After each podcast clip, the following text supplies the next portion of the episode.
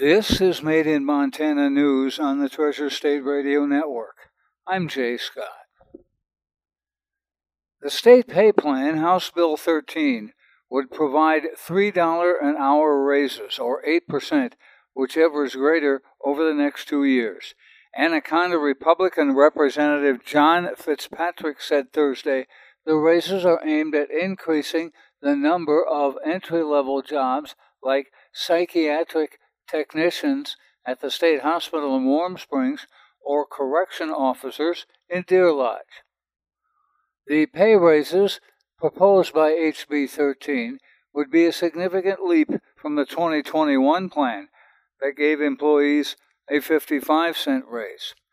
Among recruitment and retention issues that the state faces, Fitzpatrick noted inflation has put state employees in a position to seek out higher pay. Quote, it may be a snow plow operator, a highway patrolman, a driver's license examiner, a social worker helping you get assistance for someone in your family who needs help, Fitzpatrick testified, or the faceless prison guard who keeps the inmates from disrupting civil society or threatening our safety. The quality of life in the state of Montana depends on our state employees doing their jobs. The bill passed second reading 91 to 8. Republican lawmakers have killed a proposal to increase an incentive to landlords to accept federal vouchers for low income renters and to push them to convert Airbnb properties into long term rentals. There was almost no discussion on House Bill 318 before the House Taxation Committee voted on party lines to table it, meaning it's likely dead for the session. Quote, We've had lots of discussion in this committee on ways to use our surplus and what it looks like to support Montanans and Montana families. And what is missing from these conversations is Montanans that are renters and Montanans with disabilities. That's according to Representative Alice Buckley, the Democrat from Bozeman. Representative Scott Kearns, the Republican from Great Falls, followed the motion with a substitute motion to table the bill, which automatically ends the discussion unless the motion fails. It passed 14 to 7, with all Republicans voting to table it. There was no discussion, and there will be no further consideration. The tax credits would have given up to $1,250 per unit to landlords who allow tenants to use the Housing Choice Vouchers, also known as Section 8 programs.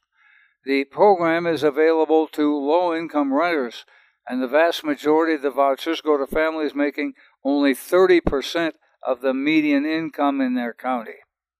Bill sponsor S.J. Howell, the Democrat from Missoula, says this is a necessary program in the best of times, and it has become especially crucial now as high rents, low vacancy rates, and multiple economic pressures have combined to make the rental market extremely difficult to navigate, he said.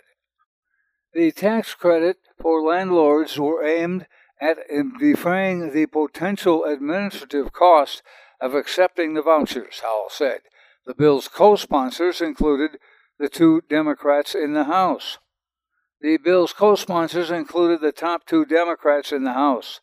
The proposal was estimated by the Department of Revenue to cost the state about $8 million a year in lost tax revenue.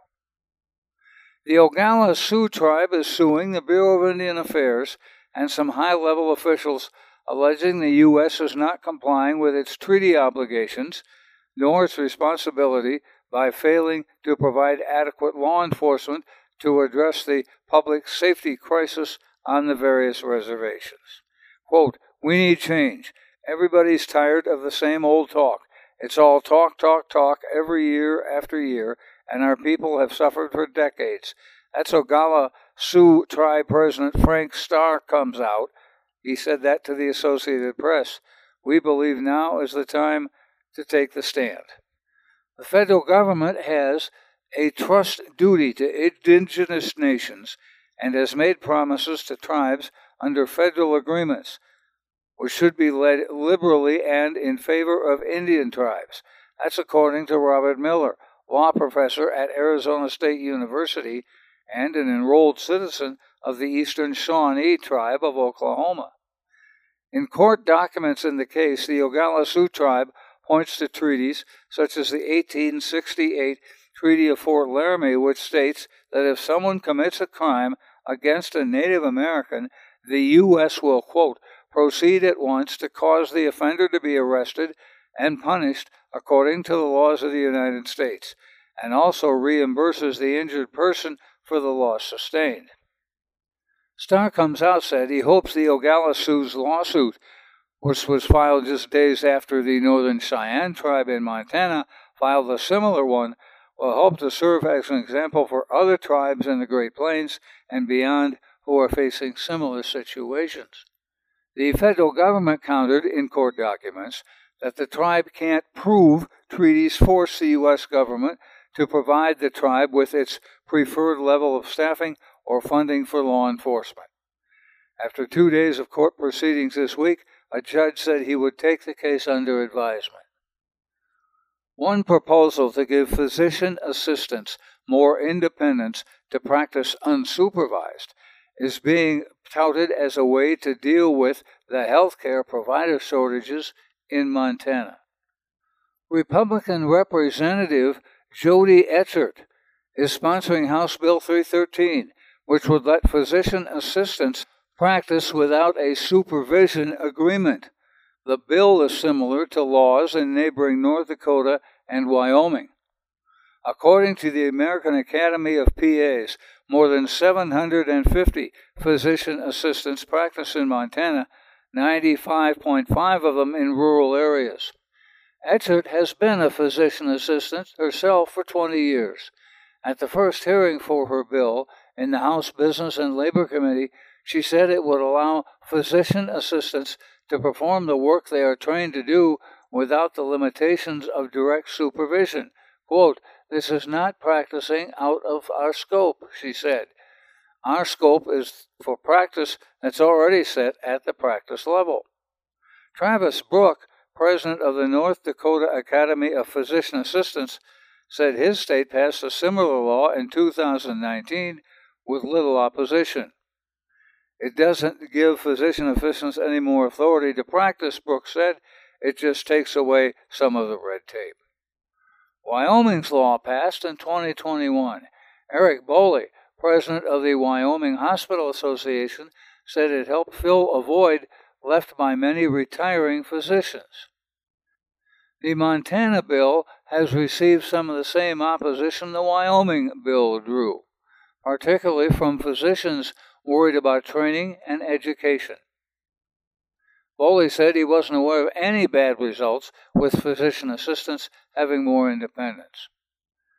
Li-Quin Chen, an associate professor of economics at the University of Illinois in Chicago, said physician assistants can play a valuable role in augmenting the supply of healthcare providers.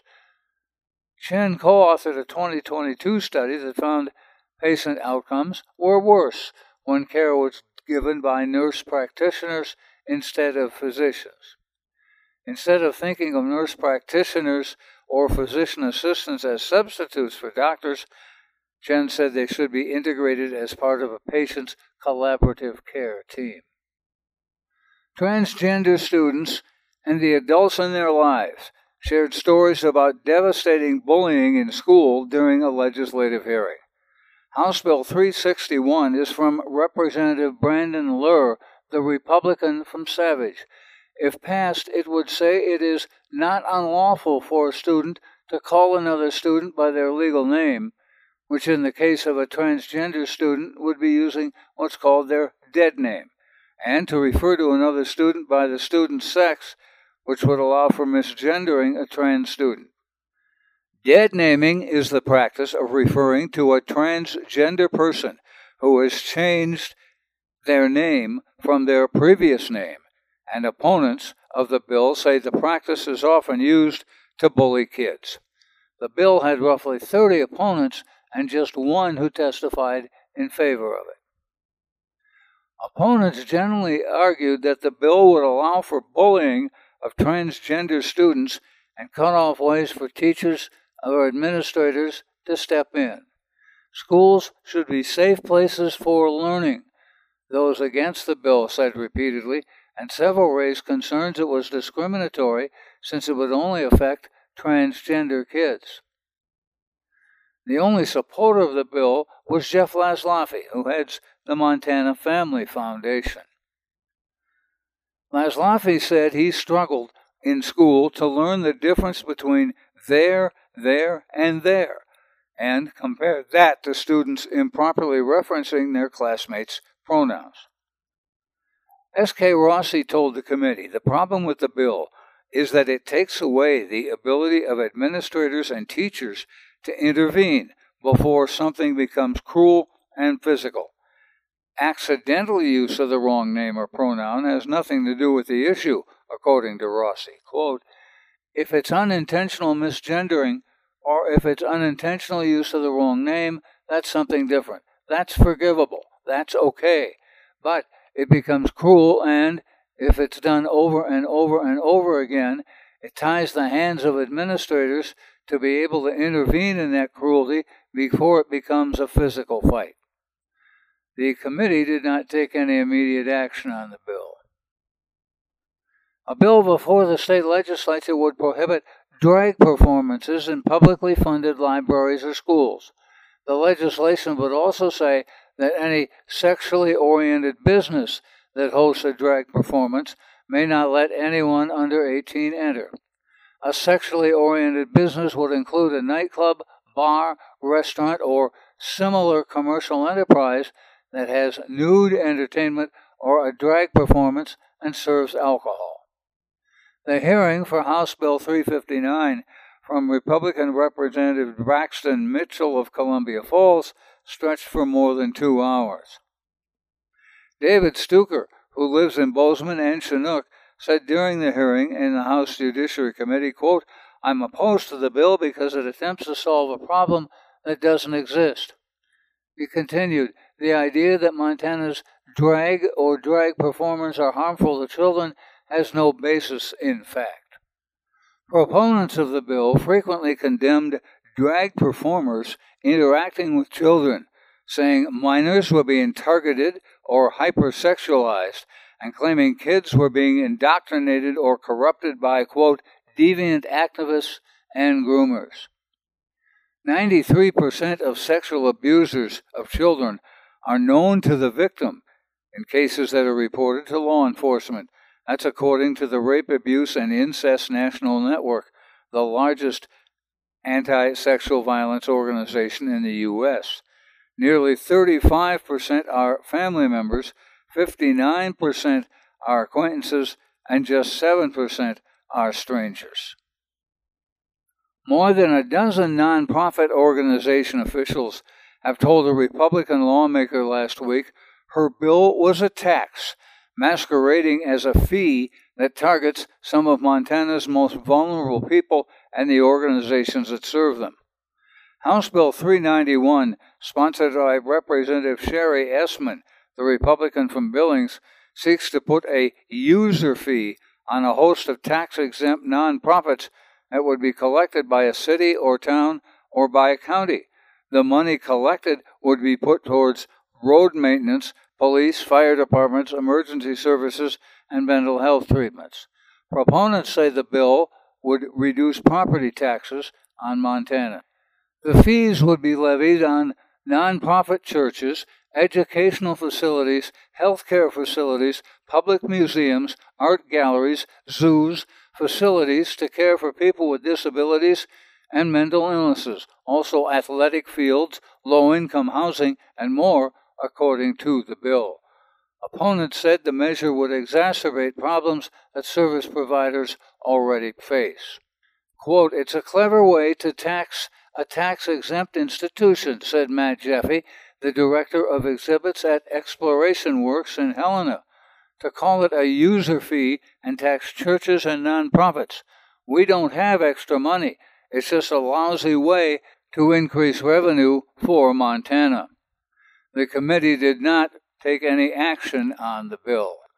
If you need to hear this report again, please check the podcast on our Treasure State Radio or KGRT DB web pages. Made in Montana News is podcast worldwide, with listeners in now 50 U.S. states and Canadian provinces, three Native American nations, 31 countries on six continents. We also post expanded versions of our stories on Facebook. Made in Montana News is heard on the Treasure State Radio Network, including KMEH 100.1 FM in Helena, Elkhorn Mountains Radio in Jefferson County, Homegrown Radio in Bozeman, King West Radio in Billings, Rescast Radio on the Fort Peck Reservation, PIVA Radio of the Northern Cheyenne Nation, and Crow Res Radio of the Crow Nation. That's Made in Montana News. I'm Jay Scott. This is the Treasure State Radio Network.